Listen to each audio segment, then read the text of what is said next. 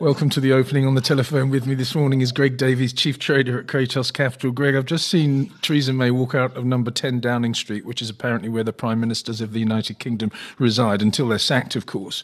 And that could happen this evening, more of that in a moment. But I noticed that the pound suddenly jumped when it became apparent that she might not be Prime Minister after the confidence vote, which is actually, I think, at 8 o'clock tonight, South African time. It's like a CEO getting fired and the share price goes up. She must feel terrible. Yeah, I must say, part of me that really enjoys when those scenarios play out, when a long term CEO has kept the stock back as his resignation comes through on the stock exchange news service, the share price rockets. So it must be really salt into the wounds. But yeah, Theresa May perhaps going to experience something like that.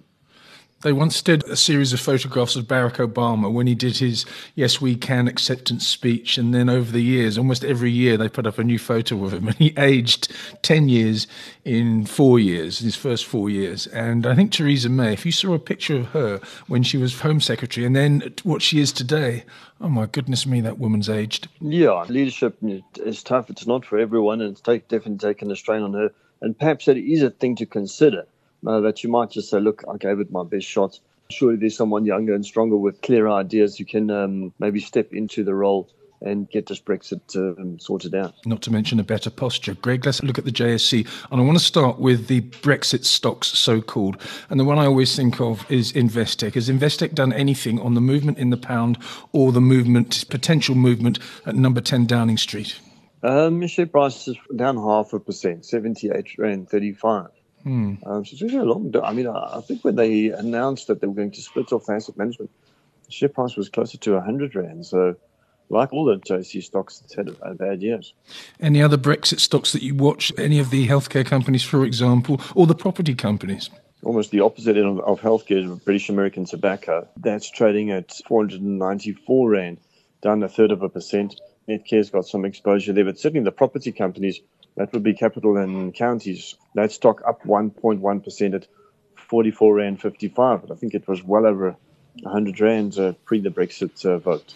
Okay, elsewhere, I've got on my top five major moves on sharenet.co.za listed as follows MTN, Telkom, Anglo Plat, Truworths, and Standard Bank. So, two telecommunications concerns at the top. What's happening with Telkom and Cell C? Can you explain that to me? Seems to be in a preliminary stage of, you know, they just let the market know that where their thinking is, and I think they probably had to.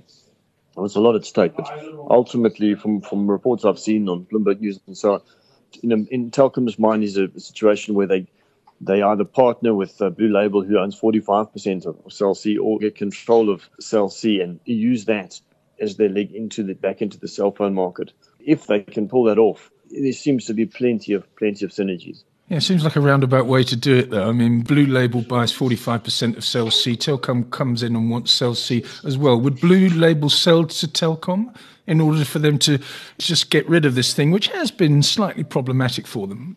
Yeah, there's a lot of debt there, and it may be one of those situations with a bit of more they can chew. I personally think it'll be a scenario where Telkom will have 55%, and then Blue Label will, so they'll have control, and then Blue Label will be the partner there might make actually quite a strong team, really. Interesting to see how it plays out. But just keep in mind, I mean, Telkom owned Vodacom and, and unbundled that out. So they should have come full circle back to the cell phone game. It'd be quite interesting to see the synergies in the boardroom between the two chaps at uh, Blue Label and the board of sure. Telkom. I, I, don't think you could get two uh, different, more different cultures coming together, but it should be fun. Yeah, well, maybe that's the thing. All that different, more entrepreneurial type thinking on the Blue Label side and more sort of corporate, almost government style thinking at, at Telkom. Greg, MTN, I saw another cautionary a couple of days ago on the Stock Exchange News Service. What's the story there? Why is it bouncing back? Yeah, it actually had a decent morning. Spent most of the morning around the 86.50 to 87. On Bloomberg, about 20 minutes ago, story came out saying the court case, which was today, has been postponed to a date in uh, February. But it did say on the line that negotiations are at advanced stage for an out of court settlements.